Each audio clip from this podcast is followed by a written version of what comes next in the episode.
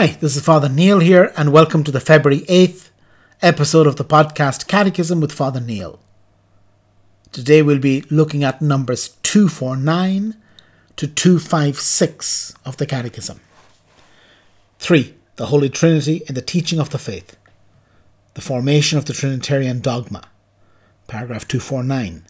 From the beginning, the revealed truth of the Holy Trinity has been at the very root of the Church's living faith, principally by means of baptism. It finds its expression in the rule of baptismal faith, formulated in the preaching, catechesis, and prayer of the Church. Such formulations are already found in the apostolic writings, such as this salutation taken up in the Eucharistic liturgy The grace of our Lord Jesus Christ, and the love of God, and the communion of the Holy Spirit be with you all. 250. During the first centuries of the Church, the Church sought to clarify her Trinitarian faith, both to deepen her own understanding of the faith and to defend it against the errors that were deforming it. This clarification was the work of the early councils, aided by the theological work of the Church Fathers and sustained by the Christian people's sense of the faith. 251.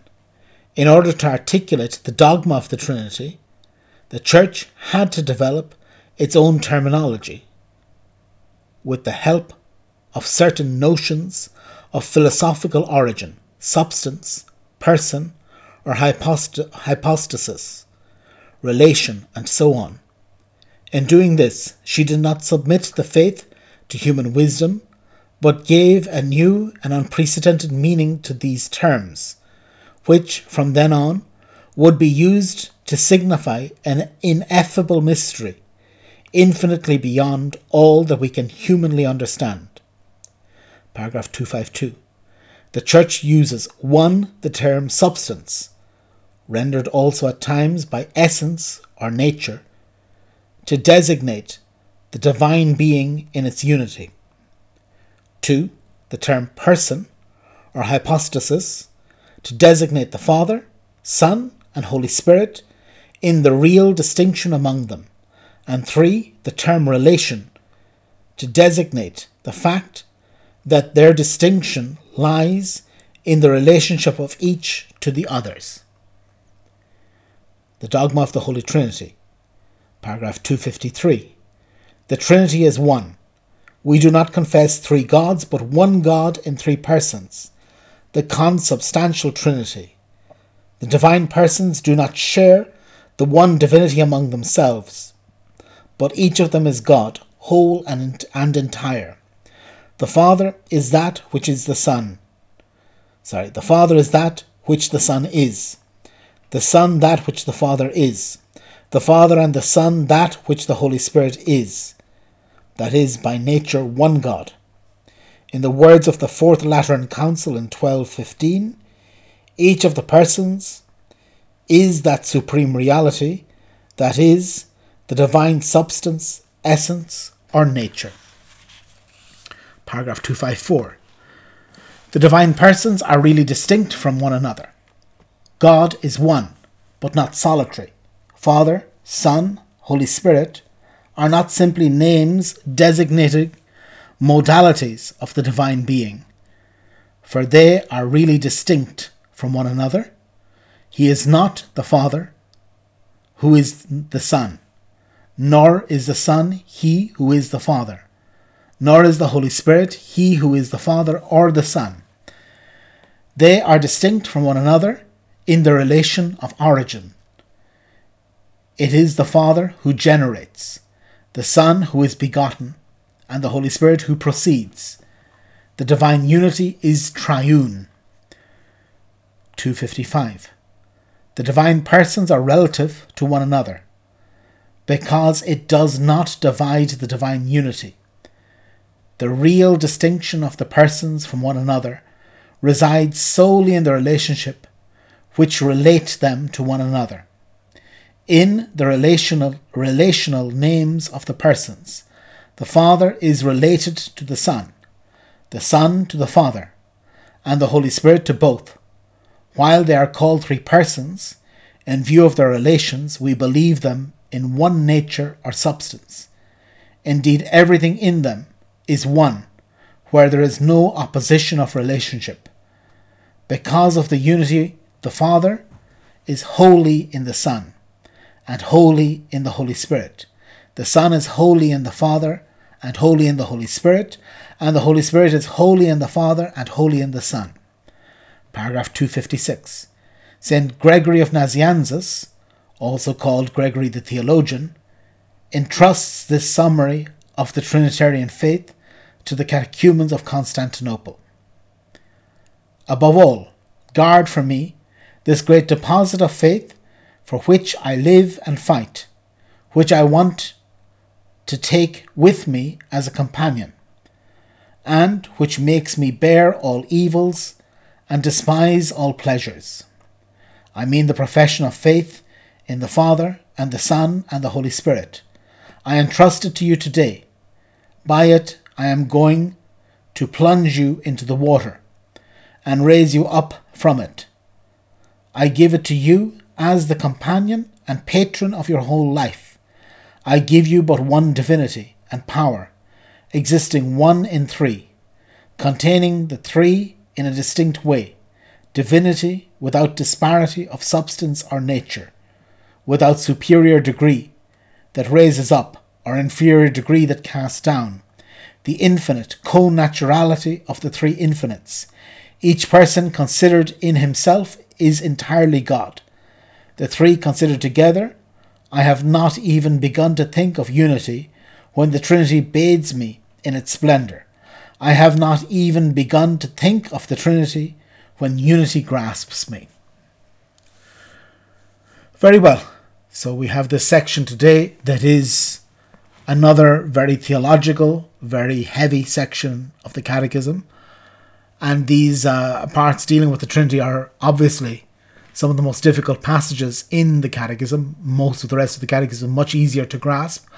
But here you have a clear outline of the Church's Trinitarian faith which is a complicated. Um, it, it, took the church centuries uh, to come to this knowledge. Uh, that the early councils had a lot of confusion. Many people were confused. Many people still to this day are confused in it. And that is why basically we have the creed. That's why we have the creed that gives us uh, a true summary. Even if we don't fully understand it, the, the creed gives us a very good summary of the church's belief there is always this problem of um, some people complain about the use of philosophy in Christianity. This famous uh, uh, phrase, what does Athens have to do with Jerusalem? That we have the Bible, they say. And why do we need the councils? Why do we need these terms like person, substance, these difficult terms? And yet they're very important because this way the church was able to use human reason. It's not that we submitted the gospel to the culture of the time of the Greeks, but the church was able to take what was good in the Greek culture, which was especially a lot of the philosophical way of thinking, a logical way of thinking, and to use this to express the biblical faith. That the church grew during the councils in her understanding of the deposit of the faith, and in particular in the understanding of what is the Trinity that the Trinity is the central aspect of the Christian faith. It is the central thing. This last passage that we heard of St. Gregory talking about how beautiful the Trinity is, and I suppose this is the most important thing for us the fact that God calls us into a relation with Himself. That Jesus Christ came to reveal the Father and send the Holy Spirit and show us the face of God and show us the mercy of God. This is what is important. That God enters into a relationship with us, that he pulls us into this relationship of the Trinity, into this divine life of the Trinity, and that this theosis, as the as the Orthodox say, this becoming like God, becoming nearly as God Himself, is eternal life, is what heaven will be, to be like God, to enter into a small way into this relationship of God, because God is in relationship. It's not that the three persons of the Trinity, each one of them is a third of God. It's not that there are three gods. It's not that uh, I don't know that they can have a different relationship from from each other. Also, it's not that there was ever a time when there wasn't a Son or a Holy Spirit. It's not that God the Father was the first one, and then you got the Son, and then you got the Holy Spirit, because these relationships are eternal. There was never a time when the Son was not. There was never a time when the Holy Spirit was not. And then we have these um, uh, these important uh, distinctions that we, they give us. That this idea of substance, which is the oneness of God, and each of the persons is truly God. The Father is truly God. The Son is truly God. The Holy Spirit is truly God.